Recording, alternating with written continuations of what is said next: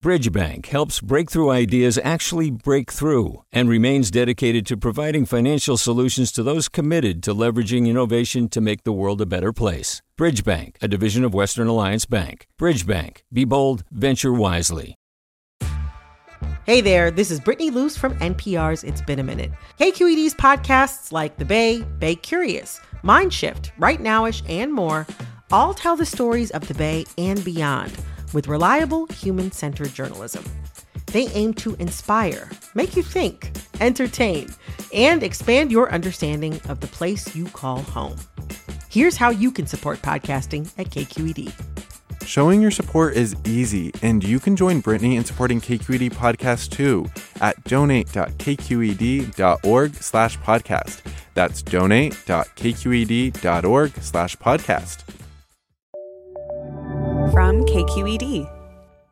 I'm Ericka Cruz Guevarra, and welcome to The Bay, local news to keep you rooted. For the last hundred years, Bay Area residents in San Francisco, San Mateo, Santa Clara, and Alameda counties have had some of the cleanest water in the country.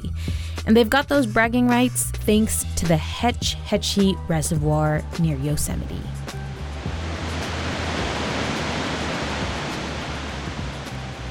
But climate change is putting a huge strain on this old system. So we are seeing just what the climate change models are forecasting, which is wetter wet periods, drier dry periods, which makes managing all this quite a bit more difficult. Today, how the Hetch Hetchy Reservoir can adapt to a changing climate.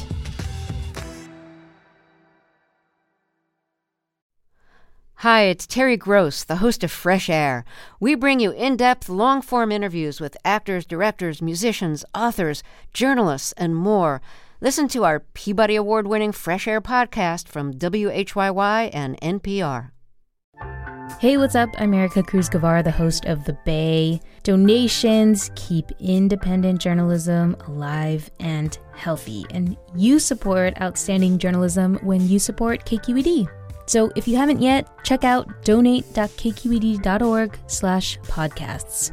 That's donate.kqed.org slash podcasts with an S. Hetch Hetchy is this beautiful place. It's 15 miles north of Yosemite National Park in the Sierra Nevada. Ezra David Romero is a climate reporter for KQED. And it's this big body of water with sprawling cliffs and like clouds and snow peaks. Kind of feels like you're watching something in Jurassic Park, like dinosaurs should be there. It's this glacial valley that is now a reservoir and a dam Hetch Hetchy Reservoir is actually all the water behind the dam that the Tuolumne River flows into. The water is so pure, it doesn't have to be filtered. It goes through a gravity fed system where basically gravity pushes that water all the way down the mountains to San Francisco. And it's this unique thing in California that is very resourceful using like the laws of nature to get us water here in the Bay Area. Hetch Hetchy Reservoir supplies the resource to like 2.7 million people in the Bay Area. There's like 8 million people in the Bay Area, so a big portion of the population here gets their water from this mountain bathtub way up in the Sierra Nevada. London Breed and a bunch of other people were there. What was the mayor of San Francisco there to do? Yeah, it was the 100 year anniversary of the reservoir. Well, I think it's pretty amazing to think about how before bottled water became so popular, San Franciscans and people in the Bay Area they relied on the water that came through our faucets. And she was there to tout the reservoir's success as this place that provides pure drinking water to the bay area and to san francisco. Even back then i remember as a kid because I, I lived in public housing like we would drink water directly out of the faucet. We would put our mouths at you know underneath and it was just so good and so refreshing. And to think that this system has existed for 100 years in providing clean drinking water it, it's just it's pretty awesome. From her perspective, and a lot of people there, this was the 100 year anniversary of securing this water resource and celebrating some success that the Bay Area has had. Well, let's go back a little bit. Ezra, what is the history of the reservoir? In 1906, there was that terrible earthquake in San Francisco that shook the city. And that was a big deal for our water supply. So after that period, there was this like looking across the Sierra Nevada and California for a secure water resource. And ultimately, Hetch Hetchy was built, and in 1923, I believe the construction of the O'Shaughnessy Dam was finished, and water came out of it in the coming years after that. Before the reservoir was there, it was this mountain valley that was carved out by glaciers. And it was this big green valley with all these trees. Kind of looked like Yosemite Valley, 15 miles south, and that's actually what it was. People call it Yosemite Valley's twin sister. Now it's all underwater. It has devastated all the riparian freshwater ecosystems of, of that part of the Sierra Nevada. I spoke with Samuel Sandoval Solis. He's a water expert at UC Davis, and he told me that while this is a celebration of like the success of providing water to San Francisco and the Bay Area, it also has like this negative ramification on the environment. And it's not only what it was living in the river, but also what it is living along the river. So all the different uh, tree plants and all the meadows, all the natural landscape that was there. I mean, it was uh, devastated. It was home to indigenous people. Indigenous people were chased out or killed in the 50 to 100 years prior to this Hetch Hetchy being built. And all their homelands were literally inundated. They were displaced and inundated. And they were removed from, from this landscape. There is a lot of concern over building reservoirs because you basically flood an entire ecosystem with water where that amount of water hasn't been, at least for a long time. It has this sordid history on one side, and then on the other side, it has this history of providing water to people a hundred, hundred or so miles away. I guess a hundred years of delivering some of the freshest water in the country is kind of amazing, but that was also a long time ago, and also before climate change was really a big as big of a problem as it is now. So, what does climate change mean for Hetch Hetchy's next 100 years? The future of Hetch Hetchy is in question because with climate change, we're seeing these pendulum swings. This was one of the wettest years we've seen in 100 years. I met Christopher Graham at the reservoir. He is the dam operator for the San Francisco Public Utilities Commission. Three years ago, we had the driest three year sequence we'd ever seen. Before that, we had the driest four year sequence we'd ever seen. So, what we're really seeing is these big cycles between very wet periods and very dry periods. And both of those you know, have big ramifications on a system that supplies water to so many people. Climate change is going to be make managing this water supply much more difficult. He said climate change is already affecting the reservoir because you know, like this year, there's a big deluge. We've had so much snow. There's so much snow that it could fill the reservoir four times. When it falls as snow, it slowly builds up and then it slowly melts out. So this snow is going to be melting until August. So that means I've got until August to deal with the water that comes in. Hetch Hetchy is just like all the other reservoirs in the state, right? They're all dealing with the impacts of climate change. We have limited storage space and an insecure future. So, how do we move forward? So, Ezra, what needs to be done for Hetch Hetchy's future? What should its, I guess, next iteration look like as we prepare it for climate change? In some ways, what Hetch Hetchy is doing is already really good for climate. Like we have this water supply, they're carefully managing it. But when I talked to experts about this, they basically said we need to conserve water and they said we need to like recycle water more. And the person who told me mostly about that is Susan Leal. She's the former general manager of the SFPUC and she thinks we need to ramp up water recycling right now. There's only so much we can impound behind that dam.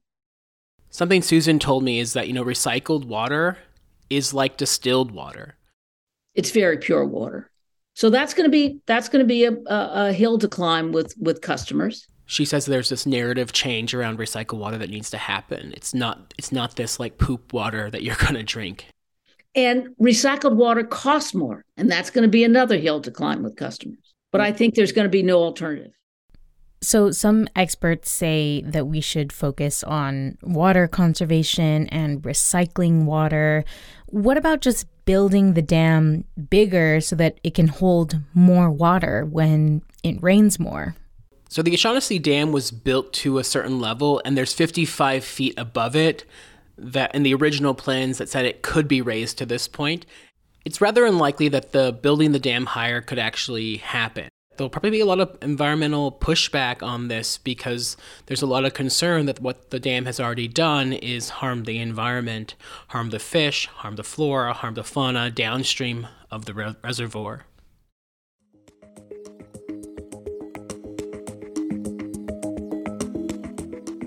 Ezra, now that people are really, I guess, rethinking Hetch Hetchy's future, I know other communities also want access to the quality water that Hetch Hetchy has to offer. So as as we adapt it, is it possible to expand who gets the water? There's a tension around this because this is a finite resource. There's only so much water and they want to have enough water that there can be a buffer for dry years. There are places like East Palo Alto where I've done a lot of reporting that get about 80% of their water from Hetch Hetchy and 20% comes from other sources. And for 80% of the community to have this pure, clean, crisp mountain water, and for 20% to have water that they say might be tainted, that might be brown, that might have other issues with it, you know, it, they see it as like an environmental or climate justice issue. Uh, the agency that manage it, it's um, San Francisco Public Utility Commission. I did speak to Samuel Sandoval Solis at UC Davis about this.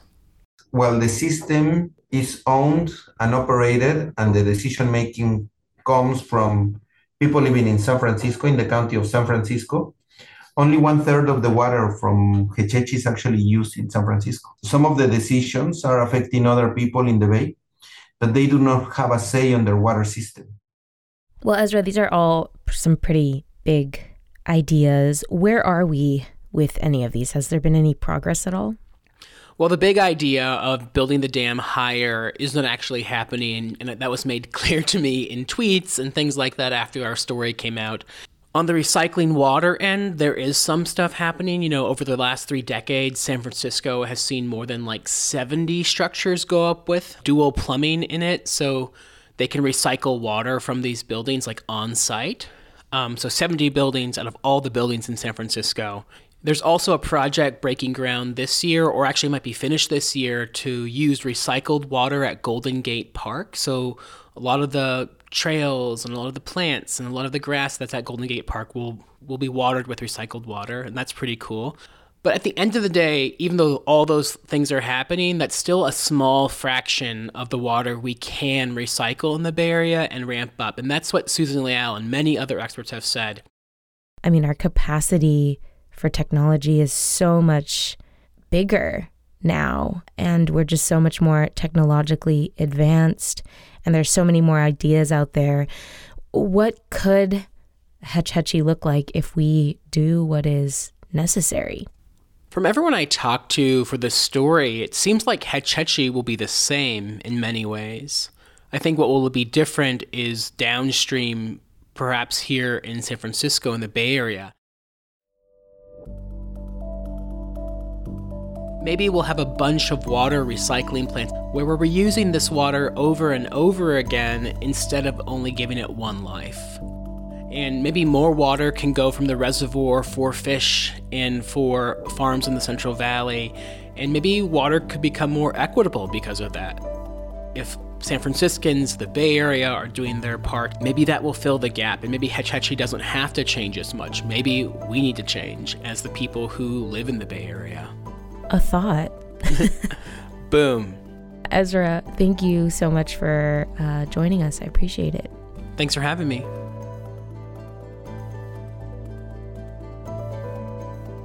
That was Ezra David Romero, a climate reporter for KQED. This 22 minute conversation with Ezra was cut down and edited by our intern, Jehlen Herdman.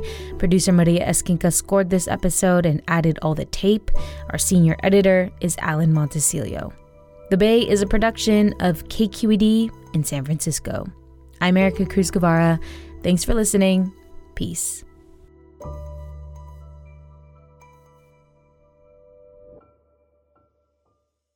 Do you love learning about the San Francisco Bay Area? Its history, its people, its unique blend of cultures?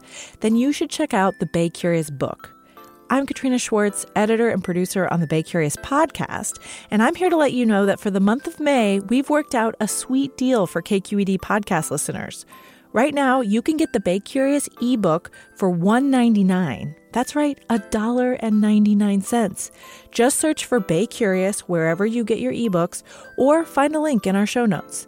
This offer does expire at the end of the month, though, so you'll want to act on it fast. Happy reading!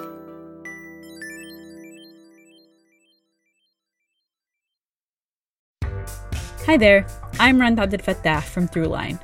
If you're listening to this podcast, you know that KQED produces exceptional storytelling that keeps you informed, inspired, and entertained. Their podcasts cover issues from your neighborhood to the entire country and everything in between. Support this work today.